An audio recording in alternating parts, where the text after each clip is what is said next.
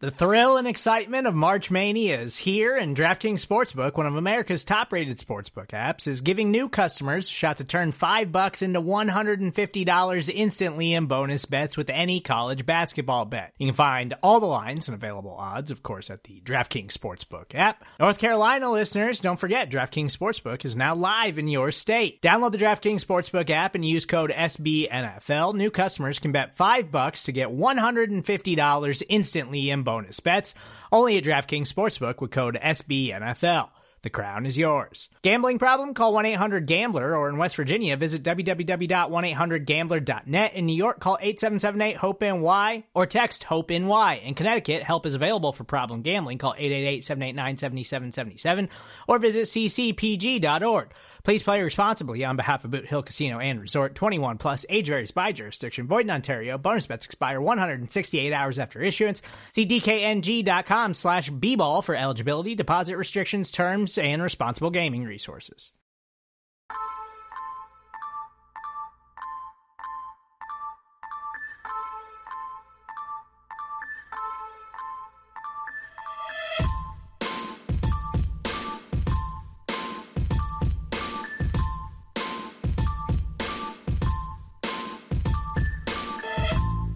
Hope you brought an apple for the teacher because it's time for the Star Seminar. And now, here are your hosts, Rabble Rouser and Danny Phantom.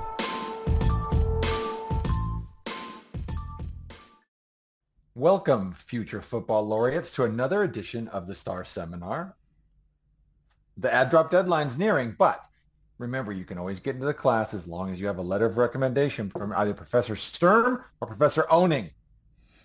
Otherwise, you're going to have to meet the requirements, which are extensive and mean that you watched the 2022 season very faithfully. As always, here as my guardian to make sure that no one sneaks into this class who doesn't deserve it is fellow professor Dr. Danny Phantom. How are you today, sir? Doing great. So I'm the classroom bouncer, huh? Make sure we don't have any stragglers. Well, we're, yeah, I, I need a little. I need a little help. A lot of people. A lot of people trying to get into this class. It's very popular. I tell you what, if you got flip flops and a backpack and a coffee mug, you're you're in. I mean, I don't. That's that's it. I'll let anybody sneak in. Anybody that wants to come in and listen to us for sure, I'll uh, I uh, I will let them in. I'm doing good. I uh, I've been trying to spend some more time with my family since you know there is no football. Um, but I tell you what, I had kind of an odd experience the other night. Uh, we went to dinner, and we don't go out a whole lot, but you know, we went out on that on that night and took the family, and we got we got some terrible service, and it was it was just some particularly odd service, I might say. It was it was really weird. So we we we got our food, but it took us like 20 minutes to get our utensils.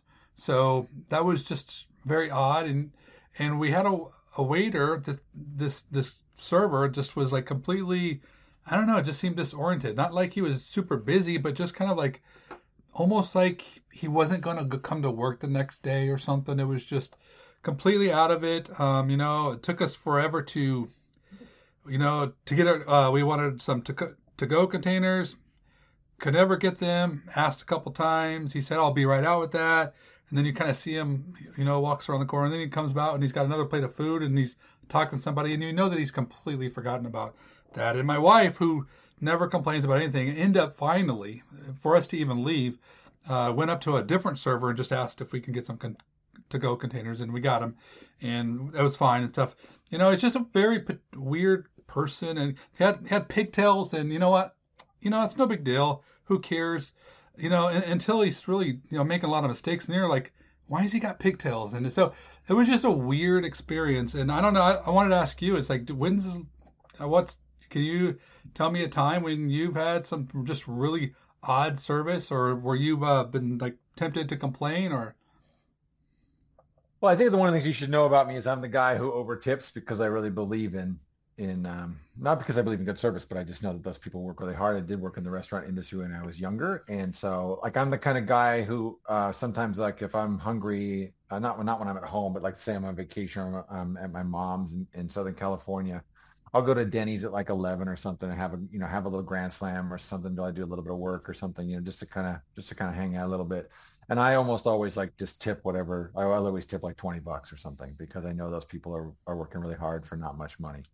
Um, So it takes a lot for me not to not to tip well or to or to you know appreciate service but i have had it happen a couple times and it's usually not because somebody's incompetent but because they're just kind of a douche. So uh, there's been a couple times i've gone out and had my and my waiter's been like a bro who just sort of thinks like you know by showing up he can get he can get tipped and he and he, he has it's not even that he has attitude it's just that he just sort of has expectations.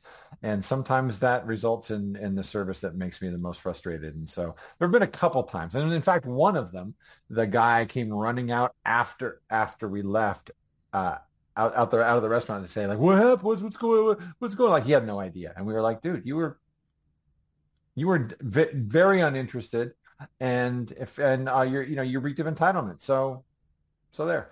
Um, but for the most part, it, it, takes a lot for me to um, to do that. So because it's it's really got to be it's got to be singularly bad service and somebody who just kind of annoys me and pisses me off. And honestly, um, if I'm just my wife, will always tip. But uh, I was with I was with a group of friends and we kind of talked about it and we and we actually had a, a, sort of you know a real moral dilemma and then we decided you know what let's go ahead and uh, let's go ahead and make sure let's uh, let's not do this because I think this this we all we agreed this was this was a sort of singularly bad um, experience. Yeah, I think that's no, I, I think that's fair too because I honestly the whole eating out thing, like I said, we don't do it a lot, but it, it's kind of just a weird thing because I feel it's either I'm either really lazy that night where I just we know we don't want to make anything, so we're just like we would go out, or I just the whole idea really you know other people are serving you and you know it, just it just feels weird to me. And i absolutely I agree. It's like if you're to go out you know expect to be really generous with your tips too but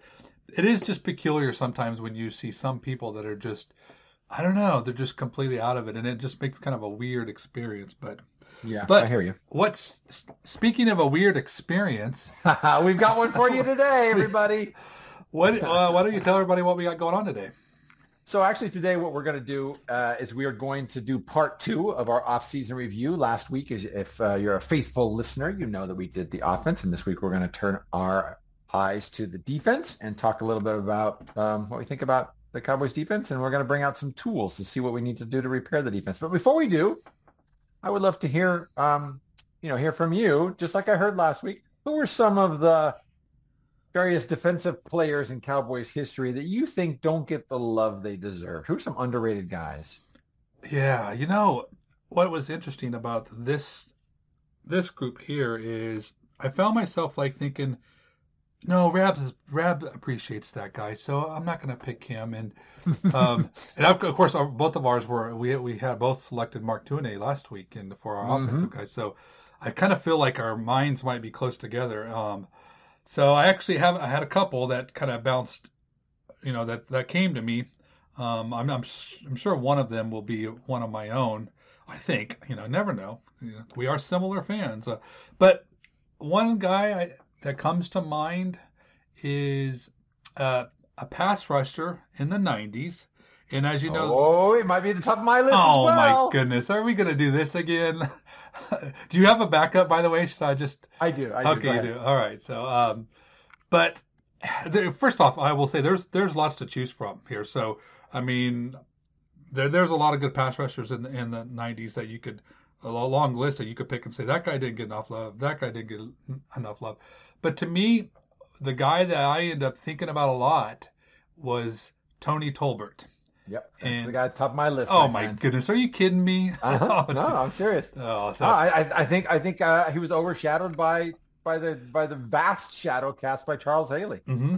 Yeah, yeah, and it wasn't just Haley too. I mean, that whole line was. I mean, mm-hmm. you got so you know you remember you had Russell Maryland in the middle. Cowboys been a huge draft pick on him. You know, of course, Leon Lett you know, it turned out he, he's really good too. And there's like Jimmie Jones, and ju- there's just so, many. And Chad another, Henne came on later. And, yep. Uh-huh. And another guy too, actually too. You know, was Jim Jeffcoat, and he's he's a guy that kind of came at first popped in my mind because, you know, he was actually a big a splashy player, and I don't I don't know if he would actually qualify because because of that. But I mean, he he played with. Uh, the Too Talls and the Randy Whites, and then he turned around and played with the with Jimmy Johnson. So I mean, he got like two sides of there. But there's a player too that I am not sure if he gets quite enough love. But uh, but yeah, Tolbert to me, I mean, I, I mean, he never missed a game. Played, his all, all nine years in Dallas. And you know, he he had a bum knee or a degenerate knee that kind of shortened his career. And I really think that he could have probably just, you know, he even had more. I mean, I think he's fourth all time in Cowboy sacks if I look, if I did my research right. And um, he you know he just constantly making tackles, kind of like a little like almost a poor man's DeMarcus Lawrence in a way because you know he gets the sacks and nothing gaudy, but you know he gets them, and but he's very good with um, you know with the tackles. That's just a player that I think that um, you know, just gets overlooked because there's just so many other good players. But I want to you got to tell me who your number two, your backup was. So I have a couple, I have a couple other names here who are sort of honorable mentions, and I'll, and I'll go through those. And if you want to, like, you know, if you want to weigh in on any of them, uh, please go ahead. Um, I, I think that I mean in some ways this guy gets gets a lot of love because he was a Texas A&M product, but I think that I still think that he was probably underappreciated. Bill Parcells loved him even though he wasn't his prototype linebacker. Called him a football playing dude, and that's our friend Dat Nguyen. I think Dat Nguyen was a really smart, great player. Um, his body was too small to withstand the rigors, and I think he wore down quickly. But he was he was great. I think there's another guy who didn't get enough love, who is really actually just such a solid, solid player for those um, 90s Cowboys defenses, and that's cornerback Larry Brown. Mm. I mean, so there's a way in which he gets overrated for his, for what he did in the Super Bowl and Super Bowl 30. You know, he had a couple of, of errant Neil O'Donnell passes went to him, and, you know, he ended up, probably should have been the uh, MVP. Um, but, but, but I don't even think about that when I think about Larry Brown. I just think about a lot of really solid play. 12th round draft pick from TCU, but had a 4-3 speed and was just a tough guy. And, you know, they drafted a bunch of guys who were more athletic, who, you know, spent spent more draft capital on him, and, and he just couldn't be beat out. And he was he was great for a long time. Um, and ultimately played it played opposite both Pup and uh, opposite uh, Deion. And then there's another guy who's more more recent that I really don't think got enough love at the time. And the Cowboys, I don't think gave him enough love. They tried to replace him, but I thought he was a terrific player and he made a lot of big plays, important plays in games in like 2014, 2015. That's defensive end Jeremy Mincey. They only had brought him in for a couple mm. of years, but man, in 2014 when the Cowboys defense was playing lights out at the last like month of the season, they they they had a, a record number of turnovers and they had a bunch of sacks for a defense that you know didn't didn't um, have gaudy numbers for most of the year. They really came on that last month. And one of the guys who led that was Jeremy Mincey. He was terrific. Just a pro's pro. I think he had spent most of his career in Jacksonville, but came here, you know, uh, had a lot of pass rush moves, was solid against the run, was a defensive leader, really, uh, really good guy. Um, and then, but then they, you know, they wanted more explosion or more something from from that position, so they ended up going, the, the you know, the the the Hardy experiment uh, was the next step mm, there at that, right. that you know right defensive end uh, position. And I always thought that Jeremy Mincey outplayed him. I really did. I thought Jeremy Mincey was a strong, strong player, and I, I would have preferred in the long run that they re-sign him. So those are my guys. Yeah, good choices too. I think Mincey too. I think I don't know if you look back, and I we, we those defenses were not good when back then in the early 2010s. Um. We're just trying to keep our head above water, and you see players like Mincey and, and George Selvie. It's like, we're, who are these guys? You know, come in there and, and, and contribute like they did. So definitely great choices. Um, one honorable mention that I just wanted to to bring up um, is so I, you know, I I got into the the Cowboys or er, like uh, early '80s, and of course, you know, I'm a big fan of Everson Walls. That's where the 24 comes from on Danny mm-hmm. Phantom 24. But I honestly, Raz, I loved all of the Cowboys uh, defensive backs from that team. I mean, if you look at like Dennis Thurman, are we going to get a Michael Downs here, my friend? We're going to get a Michael Downs. Yeah, we're going to get a Michael. Oh, Downs. I love it. I love yes. it. Uh, and uh, great, great player, underrated player. Yes. And yeah, you know, he doesn't get. I think he was undrafted player. Uh, mm-hmm. You know, I was looking over his numbers too. It's like, oh my goodness, he's tackling everything. He's picking off things. I mean, he had like, you know, at least a couple seasons I remember where he had seven picks in a year. One of them was the the Everson Walls 11 pick year too, where the Cowboys just as a whole were just intercepting everything. But Michael mm-hmm. Downs was just one of those players that he just made plays and he was fun to watch. He, he's kind of like the to me he's almost like a Tony Hill of the defense in the sense of like there's other more flashier people at his position, but if you look at talent wise, you know he's he's a really good player. So yeah, Michael Downs is uh, I'll never you know good old 26 you know just coming across the you know jumping around or something. It's just uh, very, very rangy free safety. Very type. rangy. Yep, yes. Yep. Yep. Uh huh. So- yeah. They, they, they need they, the Cowboys in the '70s had a lot of great teams, but they really never had great defensive back play. They always kind of just got by with the Mark Washingtons and the Benny Barneses, and so suddenly then in '81, as the rest of the team declined, they got this infusion with Walls and Downs, and um, it was really interesting because like they kind of they kind of switched in terms of what what was good about the defense, and those guys.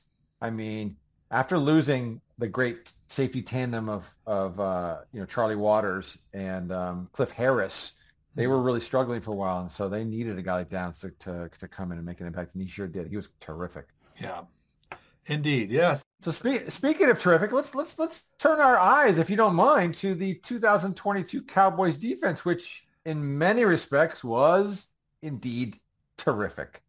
It was, you know, I, I was, I'm looking forward to this one because you know last week, you know, we we did the offense, and um, you know what, basically what what we're going to do here again is, you know, we're going to um, pick a, a position group of the Cowboys, and we're going to examine them, what we saw last year, and also, you know, what things need to be fixed, and you know, just how bad um, they need to be fixed, and uh, Mhm. you know, and, and you know, last week we had some tools for you. You know, you know, just to recap, you know, if you uh, if it's not so bad, then you may choose to to patch it up with some duct tape. Uh, or you could choose a hammer. Could choose some power tools. Or if things are really bad, you have the option uh, to just blow everything up with a jackhammer. You know, offense, there's a lot of work that, that, you know, needs to be done with the Cowboys defense. It's a little bit different because, you know, this is a very good unit. Two second year in a row, Cowboys uh, ranked second in defensive, you know, in DVOA, which is, you know what, to me, those kind of things travel. Like Mhm. I think Mhm. I think you we're going to see a, another good team next year um, from this group. But let's just break this down. Let's go through each one and let's try to figure out just to what degree the Cowboys need to do some repairs. So I want to start off with the uh, defensive ends. Uh, you know, first off, you know, we got a little bit of a curveball when the whole Randy Gregory thing happened. And so just like that, the Cowboys were going to be without him. So at first it seemed like, well, could be in a little bit of trouble. But as we soon learned, you know, we got a lot more Micah Parsons, which has has the highest, you know, pass rush win rate in the league. Mhm. You on the other side, you got DeMarcus Lawrence, is one of the best run stoppers in the league.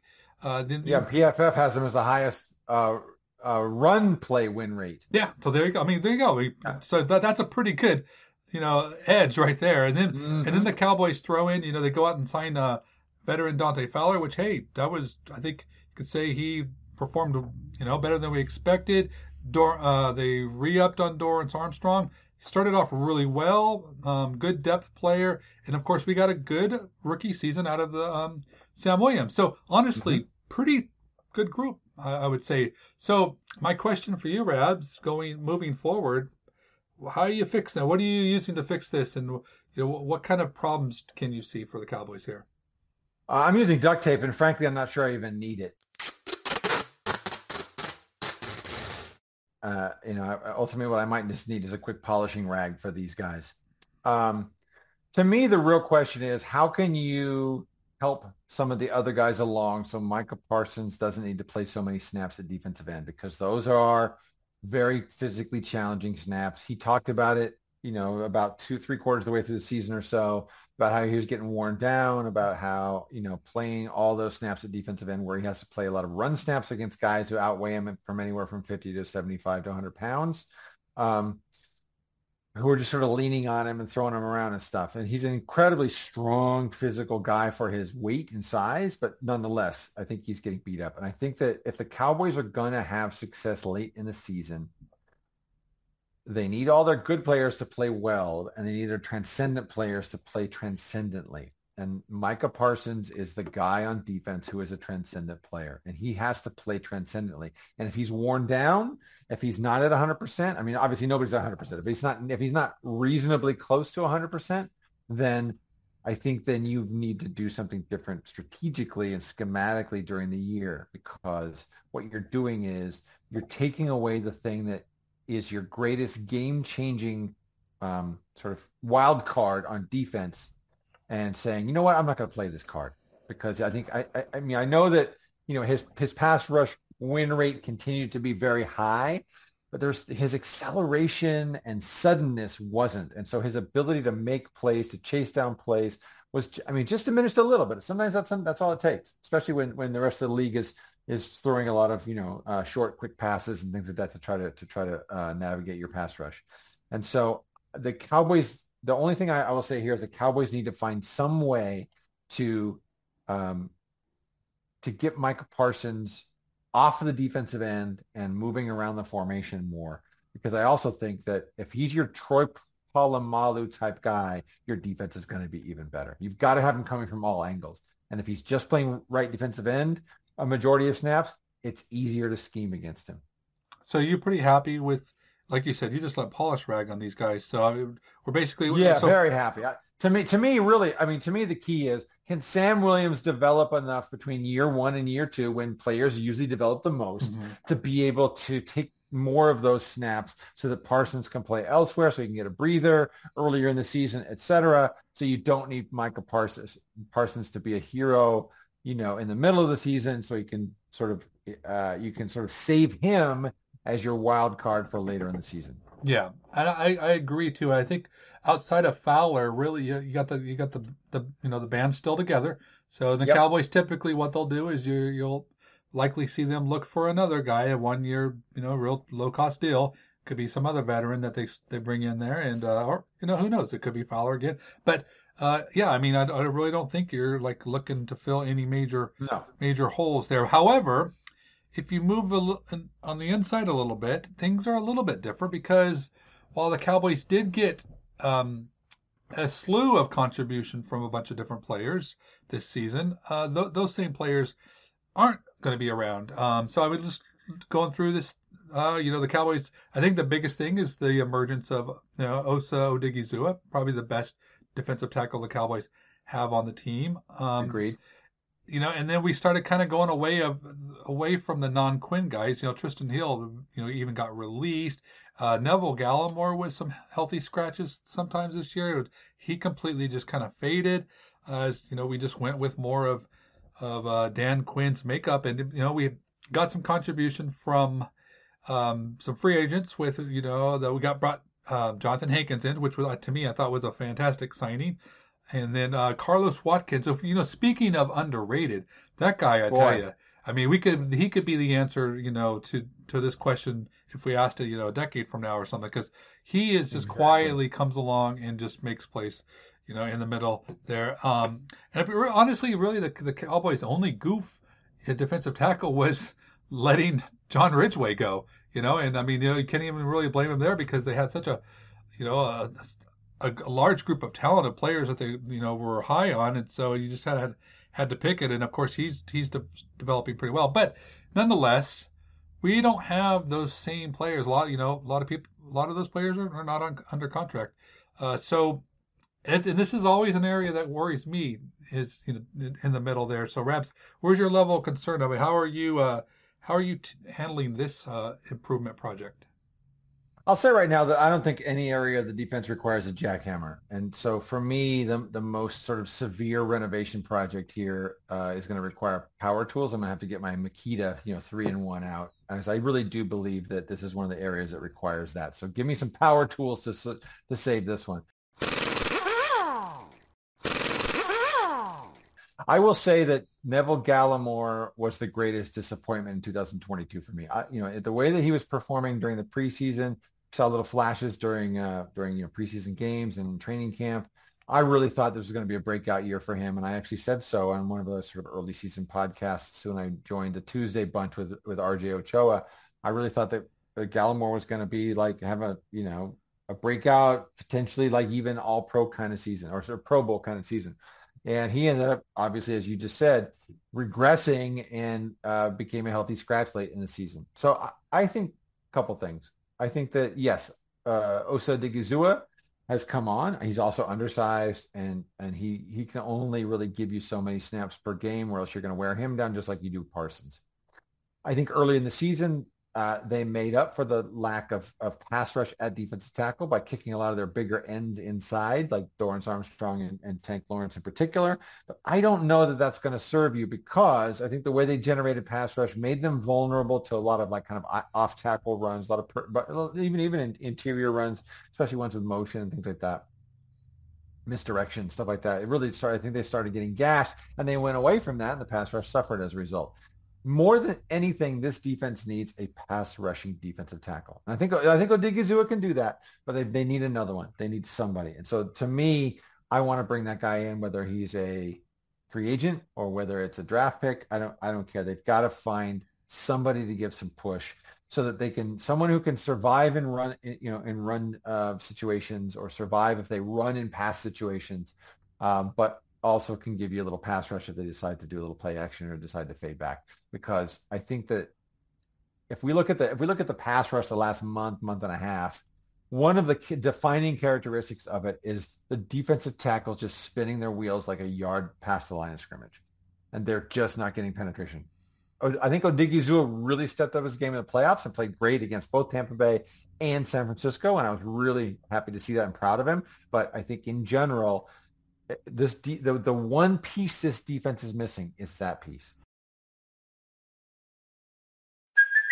Hey, it's Kaley Cuoco for Priceline. Ready to go to your happy place for a happy price? Well, why didn't you say so? Just download the Priceline app right now and save up to sixty percent on hotels. So whether it's Cousin Kevin's kazoo concert in Kansas City, go Kevin, or Becky's bachelorette bash in Bermuda, you never have to miss a trip ever again. So download the Priceline app today. Your savings are waiting Go to your happy place for a happy price.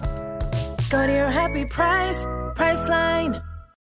When you need mealtime inspiration, it's worth shopping Kroger, where you'll find over 30,000 mouthwatering choices that excite your inner foodie. And no matter what tasty choice you make, you'll enjoy our everyday low prices, plus extra ways to save, like digital coupons worth over $600 each week. You can also save up to $1 off per gallon at the pump with fuel points. More savings and more inspiring flavors make shopping Kroger worth it every time. Kroger, fresh for everyone. Fuel restrictions apply. Yeah, I wonder how they're going to deal with some of these players that are leaving. Like, will they try to maybe re- resign, you know, Hankins? Would it be nice to have him?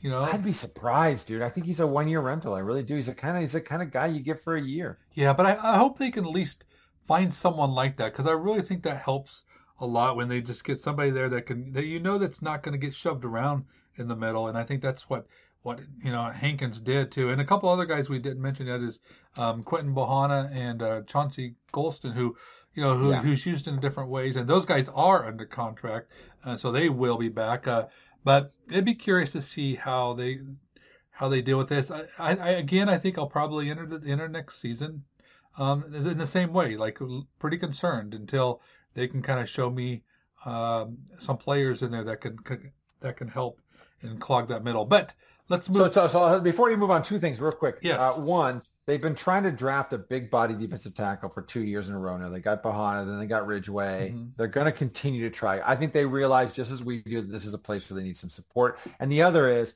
one of the, the, things that saved everything I was talking about in terms of defensive tackles not doing not not playing particularly well or, or making a lot of dynamic plays was Chauncey Golston really found a groove late in the season at defensive tackle and I and I am really excited to see what he can do next year if he can continue to to sort of um, you know continue to advance on that. Yeah, and, and I'm honestly I'm pretty happy with Osa and Chauncey.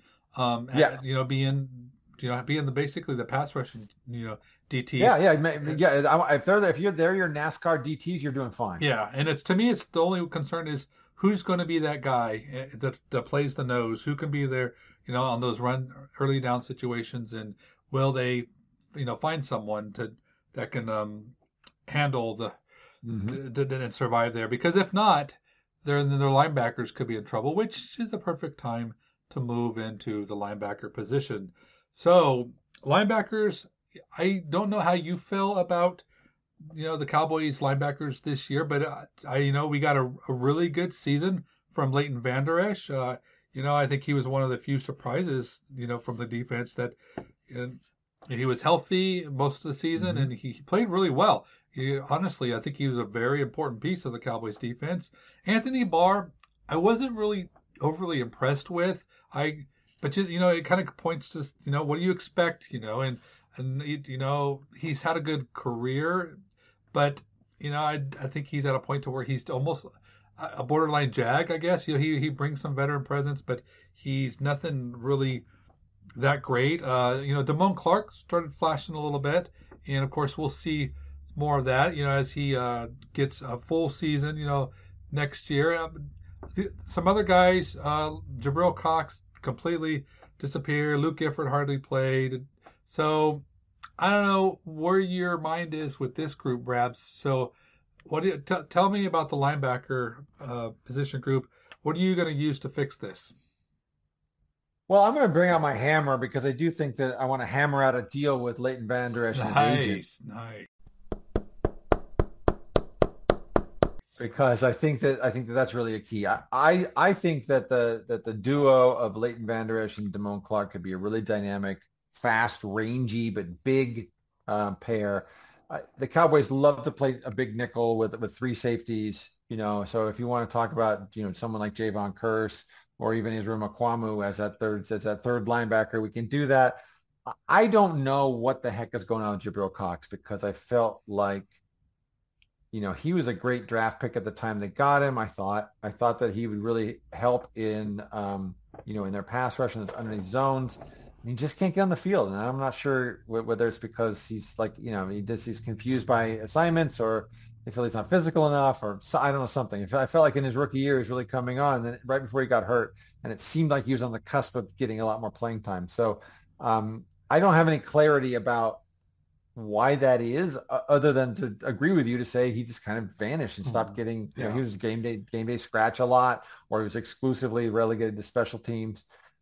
So I don't know if they're going to need to try to find another guy to play like the third linebacker spot because I don't. I, I agree that Anthony Barr I really felt like was just a, a kind of like um, you know a placeholder for Damone Clark until Damone Clark found himself, and I feel like you know he's got. I, I think that he's going to be their best linebacker next year. I really think you know, even if they re-sign Vander Esch, I think Damone Clark is going to, uh, he's going to be a Fred Warner type. He's got all the tools. Yeah. He, he didn't, I mean, he missed like maybe one tackle all year. He's an incredibly good tackler. He just needs to see it more. He's, he's, he's a little, he's a step slow, got a little confused sometimes by motion and, and shifts and things like that. But when he had Vander Esch there to kind of like, you know, give him, give him a little heads up, he was incredible. Um, you know, gi- given, given his story, I mean, he was just phenomenal. So I, you know, I wouldn't mind seeing them draft a second, uh, late second, early third day kind of guy, Mhm. if, especially if, especially if they feel internally that Cox is not going to do it. But it's, it's really, it's to me, it's bringing Vander Esch back. And the question is, how much is that going to cost? Because he vastly outplayed his contract last year. Oh yeah, I'm surprised. You know, man, I looking at that, it's like, why didn't the Cowboys get, at least do a two-year deal? It's like, oh, probably. I guess Vander Esch. His, his, I bet, I bet he is, his agent said, no, let's do a one year bet on you. Yeah, and that was because he played for practically nothing last year, and tell you what, he, he won't go for nothing this year. It's, it was, Nope. um, but I totally agree. I, I really think you know, and I, I just look back at Damone Clark and thinking like, you know, when I was watching college film, you know, last last year, you know, doing you know draft prep stuff, and so impressed by Damone Clark. You know, figured he was like a second round guy. You know, one of those guys. It's like you know what, if the Cowboys missed out on Nakobe Dean, you know, he would be great to great to have. And honestly, I'm just thinking now, it's like you know what, because of the situation, the Cowboys kind of lucked into a player like that, They and did. And he it was so great to see him on the field this year because the stuff that he you were talked about like with it when he learning next to Leighton those are going to be so valuable for his his growth. And so he's going to be a different player in year two. Uh, so I'm super excited about that. Um but let's Mhm, move on to the people that are in coverage and uh, the defensive backs the Cowboys. Um, this year we'll move we'll start we'll do cornerback first. And uh you know, I think we talked about this a little bit, and I, I felt like the Cowboys were lucky last year because their three main guys, you know, Trevon Diggs, Anthony Brown, and Jourdan Lewis were, were all healthy, and the Cowboys really never had their depth question. They never really had to Mm-hmm. to call upon their depth. Uh, but that was not the case this year, uh, as the Cowboys lost both Anthony Brown and Jourdan Lewis, and then the Cowboys had to they, they had to call on their depth, and I think they were really fortunate with uh, the rookie uh, DaRon Bland. I thought he had a great rookie season and d- plays the slot extremely well, but the Cowboys were kind of like not so lucky on the outside as they played with a bunch of different uh, diff- different uh, cornerbacks, uh, starting with Kelvin Joseph. That did not last very long. Nahshon Wright, you know, got a chance for a little bit. And then the, the, we saw like Trayvon Mullen, I think, late. We saw, was it Mhm. Mackenzie Alexander? Was it You know, I- Xavier. um, Xavier? McCann- uh, um, yeah, just Rhodes. Rhodes. Yeah, and uh, yeah, basically, they were just kind of just throwing darts at you know trying to to get some play from somebody, but and obviously the big ones were are the the second year players. They're they're day two picks from 2021 draft with Kelvin Joseph and Nahshon Wright. Those guys are at this point we gotta. I think we can say that they're a disappointment. Um, but I want so I want to ask you. You know, we don't know. So Anthony Brown not under contract. Jourdan Lewis is for another year, I believe. Mhm. Uh, where are you? How are you fixing this cornerback group? Um, I'm using duct tape. Really? I, I I'm this is me. This is me. Yeah, I, I'm a lot less worried about this group than I think a lot of people are. I think a lot of people were like, "Oh my God, they have nobody opposite Trevon Diggs," and I sort of feel like if you got someone like Trevon Diggs who nobody wants to throw at, uh, you can do a lot schematically to protect the other corner. And I feel like with Jourdan Lewis coming back, I mean, assuming he comes back somewhat near himself, and DaRon Bland making the the the the jump from rookie to second year, which is, a, as everybody knows, the biggest jump a player makes in their NFL career. I think they're going to be fine in terms of starters. Now, listen, if they draft a corner in the in round one, I'm not going to I'm not going to complain. That, that's fine. I mean, I could see I could see the need, and that's certainly an area where they could use some they could use an infusion uh, that, that would that would not, not do nothing but hurt but help the defense. But um, at the same time, if they don't draft a corner or if they only draft another one in the fourth or fifth round, I'm okay with that. I really am. I really don't. I'm not that worried about it. I feel like personally, I'm the, I'm of the mindset that the pass rush covers the corners more than the covers corner the uh, cover the pass rush. And I feel like the Cowboys have one of the best pass rushes in the NFL. If they can find a pass rushing defensive tackle, like I said earlier, I think you, no one's going to care who the corners are because they're going to be fantastic Yeah. because they're not going to have to cover. No, and that that's probably why you know the Cowboys have been so successful with those names that we have talked about. Because I mean, I, I mean, I know how people feel about Anthony Brown. I mean, he, I think he's better. A lot of people give him credit for, but he's he's also he's also not fantastic too. So I mean, they've been kind of just getting by because because exactly what you said. You know, the, you have that pass rush. But I'll tell you what, the reason it, wouldn't be duct tape for me. It's it's going to be a little bit more involved, only because of this. And I, I love DaRon Bland, but to me, I love DaRon Bland in the slot. I think he that's where he belongs, and that means Jourdan Lewis does not have a place on this Mhm. starting Mhm. lineup, and he he has a place as a backup slot corner, in my opinion. But I don't. uh, Jourdan Lewis doesn't have the tools to play on the outside. So uh, to me, the Cowboys are still missing a very important piece of their cornerback, and I don't know where that's going to come from. Um, I mean, you kind of know how I felt about the other guys. Uh, I don't know that Kelvin, Kelvin Joseph makes this roster next year. And Nahshon Wright, I will give, I will say this: I was impressed with some things I saw from him, but the question is, can he be trusted now as an everyday, you know, starter? And I mean, maybe, maybe he takes a step forward. I don't know. Um, but well, I guess we'll see. So I, I, I do feel like they do need a little bit of help there. Um, Yeah. but Rabs, one place this Cowboys, you know, defense does not need help, and is at the safety position because I felt like this year they just had an abundance of talent, and of course, you know, they do go hev- heavy at safety, so that's all. It's nice when you uh when you do have an abundance, and of course, it starts with the hybrid safety in Jayron Kearse, which was such a great free agent signing a year ago, and you know the Cowboys re-upped on him and get him for two more years, one more left on on his deal. Um, to me, he's a fan, fantastic player. um, plays the strong safety position extremely well. And then we talked about how they can go light at linebacker, and that he's one of the reasons why for sure. Uh, another thumper too is the great season from Donovan Wilson. Uh, he put together, and he was just the, basically just able to run downhill and just you know lay the hit on everybody. I I, I think Wilson had well without question he had the splashiest year of his career. Um, he, however, is not under contract. He will hit free agency this year. Uh, the other one, Malik uh, Hooker, was also signed to a two-year deal. Thought he played pretty good.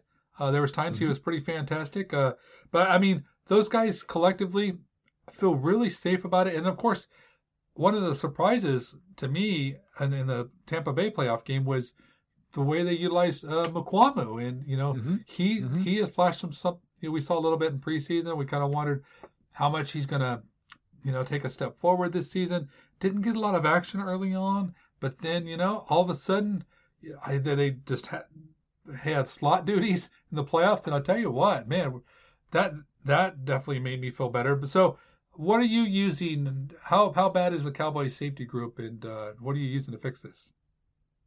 I, I would say I'm using duct tape. I mean, the, the reality is the defense is in really good shape right? I mean, I, I think that we, if we if we can re-sign Vander Esch, that's going to be great. I think if we can re-sign uh, Donovan Wilson, that would be great. Although if they can't, I mean, I think he does have some limitations. I think he's a really great box safety. I think he also makes he may be a little overrated in Cowboys Nation because he's really good at like sort of running downhill and making big yeah, tackles yeah. and big hits, right? He, he, he tends to be the guy who's playing a little bit close to the line. And he, I mean, he closes with remarkable speed once he sees it. And um, there's several times where he, you know, he made a play behind the line of scrimmage. Uh, he blew up a screen pass, that kind of thing. And I think that those kind of things sort of stick in the memory more than the kind of stuff that Malik Hooker does, which is basically to stay back there and just discourage people mm-hmm. from throwing deep because he's because he's uh, executing his assignment solidly, play after play after play. And so I think if they if they if they can get Donovan Wilson back for a certain price, that's fine. But I also think that you know he's not he's not Darren Woodson. You know, I mean he's not he's not the kind of guy who can play deep safety and play play in the box. He I think he's limited. I think they did a nice job of of um, and the other safeties in the room also helped him to be to play uh, in the situations and in this in the formation and the scheme where he's best. Um, and I'd love to I'd love to have him back because I think I think one thing I would like to see more from these safeties are more more big jarring hits. I think that you know we saw some from Hooker. Hooker, obviously the guy who's the enforcer back there is Wilson. I think it's really important to have an enforcer because right now your linebackers are big physical guys, but neither of them's really a big hitter. Yeah. And so I think that I think that you know the, the only enforcer types you really have, you got a lot of guys that seem like they're a little bit too nice who are on defense, other than DeMarcus Lawrence and then Donovan Wilson. Um, and you know, listen, if Trevon Diggs is going to basically play uh, Olay all the time, you need somebody in the secondary who's going to lay a hit on someone, or else, or else receivers are never going to fear anything. Right. And so I, I think you know bringing him back for that reason would be nice. But if they don't, I'm not going to. I'm not going to lose any sleep. I think Wilson's priced out because I, I think he made. A, I, I I'm afraid he is as well. Yeah. I agree with everything you said too, and I think if you look at a look at the tape, you see a lot of things that Wilson also struggles with. You know, I think when he, sometimes he takes real some really bad angles. I think the way Dan Quinn utilizes him is fantastic. Um, he, he, really keeps things simple for him. Uh, but I'm not paying. I'm not throwing out any any you know meaningful money. You know for for for him, and I think he's gonna he's gonna command that because he did make a lot of splash plays. I think a lot of Cowboy fans are going to be upset when he signs with some other team. You know, you'll go he'll go to Minnesota or something, and people like what we you know he was Cowboys should have did it for that price or whatever, and and um, I'll I'll be one of those few that say no, I'm I'm I'm okay, I'm okay with that. But so yeah, you're absolutely right, Reds. There's there's not a lot really. Um, you know, the Cowboys need to fix. You know, with this defense, I I, I mean honestly, I really feel like the the problems they had in the run game uh, in the middle toward the sort of like the sort of you know third quarter of the season from the Green Bay game on along along in that in that stretch. I think really have a lot to do with the fact that they were stunting so much. It was it had to do with the way that they were they, they were trying to generate pressure, and I feel like if Um, if they can find a way to play the run or to get an interior pass rush without having to do a lot of stunting, which exposes them to runs, um, then I think that they're going to be a lot better against the run. I mean, clearly in the second half of the season, they made a commitment to the run. They were much better against the run, um, you know, especially in the last month or so. And in actually, I, I, think both playoff games, they were really good against the run as well. But uh, I think the pass rush suffered. And so the equation is always like, how can you stop the run? get into those pass rush situations and then put pressure up the middle in the quarterback's face. And I think that that's the that's to me is the schematic problem the Cowboys and Dan Quinn still have to solve. Yeah, I think this is going to be one of the few seasons where because every year we're kind of like going, well, we still need to hit this strap pretty hard on the defensive side. You know, I mean, it's it's it's making improvements, but you know, we got some we got some holes we got to fill. This is one of those seasons where I almost feel like it's a bonus. You know, like if the Cowboys do draft a first round corner, that's that's going to be a bonus. And uh, you know, I feel like this is to be one of those times where it's probably going to lean more on the offensive side, but we are going to get some good defensive players, or you know, they're going to draft defensive players. So I'd be kind of curious to see you add some more of those talent in there, and and um, and hundred percent. But so Rabs, before we leave today, we you know obviously we got the Super Bowl in, in a couple days, and you know we're not overly thrilled about the team that is you know one of the teams playing in it. But I wanted to get your just qu- real quickly ask you, how do you feel? I mean, obviously we're we're, we're both rooting for the Chiefs, uh, but are you at all? Is is there any part of you that's like, you know what? Some people are like NFC, you know, NFC loyal or something, or or they don't they put that you know the rival thing aside. I mean, how bad are you rooting against Philadelphia this this weekend? Well, I'll tell you, I'm not even to watch the Super Bowl because if I can't bear to watch them win if they win, I'd rather just not. I'd rather just ignore it and pretend the whole thing didn't happen. I didn't. I didn't. I only watched like the last three minutes or so of the Super Bowl uh, in, in 2017, and that was the that was the, the unfortunately the, the time when I think that was um, who was it? It was Bennett, uh, the defensive end, like you know, got got Brady to fumble and basically sealed the win, mm-hmm. and it was just it was gruesome and, horrifying. So as as you know, I'm actually going to be flying out of the country on Sunday. Um, I made my plans a while back before I realized it, it didn't didn't think through the, the issue that it was a Super Bowl. Uh, I'm going to be on a flight to to Portugal. I'm very happy about that. I don't want to watch any of it, and if there is God forbid, some kind of parade in Philadelphia or something, I'm going to be out of town. Oh, for it. So you are. this is fantastic. Well scheduled vacation there. Nice. Indeed, indeed. So, but I do think I do think that there are some really interesting kind of um, metrics that suggest that the Eagles have not played a team of this caliber. That they that they are not. They're they're like one of those. Um, college football teams that wins a lot of easy games and just don't really know what to do. And frankly, a lot of times their starters haven't played deep into the fourth quarter and don't always know what to do if they if they play if they play a close game. Whereas the Chiefs, I think, have played a lot more close games. Now, I will say I don't believe that teams learn how to play close games. I just will say that the Eagles haven't played a lot of them, and so they've. I think there are thing there are places where they can be exposed that weren't exposed because they were playing with a lead. Yeah. And so I think that um, if Mahomes and the Chiefs can keep it close, and they might not be able to because the, the, the, Eagles are probably better on both lines, but if they if the Chiefs can somehow keep it close, and so it's close in the fourth quarter, I think that uh, there's a lot of evidence that shows that the Chiefs have a really good shot to pull this thing out because the Eagles are just not like if the if the, if the Chiefs can weather that second quarter and come into halftime where, where it's close, I think that I think that they have a great chance to win. Yeah, no, I totally agree. I do feel like it's going to be one of those things where it's going to be a little bit of a defensive game at first. I don't see a lot of things happening right out, right out of the gate. I think Philly will slowly start to build their lead, and it, and it will look like the Eagles are the better team. The Eagles got this, and they may prevail and, and hold on. But I do think that the Chiefs are going to make a run, and it really comes comes down to the Mahomes magic. You know what? You know I think they're going to make, he's going to make a make a, a go at it at the end, and if he if he delivers, they pull it off, and you, we're going to see the Chiefs, you know, being champs. If not, then the Eagles are going to hold on. But I definitely think I think it's going to end up being close. Um, and but I don't know who's going to win. But I'll tell you what I. I will say this though, for those of you who are really involved into this game, uh, and, you, and you have a whole Super Bowl party with your friends, I, you know, I just want to tell you to go out there and you can uh, go on, on Twitter at Danny Phantom 24, and I have every year I put together a Super Bowl challenge. It's a nice game sheet that uh, always spices up our Super Bowl game. And if so, if you're having having a party, definitely check that out. Um, you will enjoy it. Yes, Indeed, you will. I strongly suggest you participate. And I will. And speaking of enjoy, and I, you know, I'm gonna.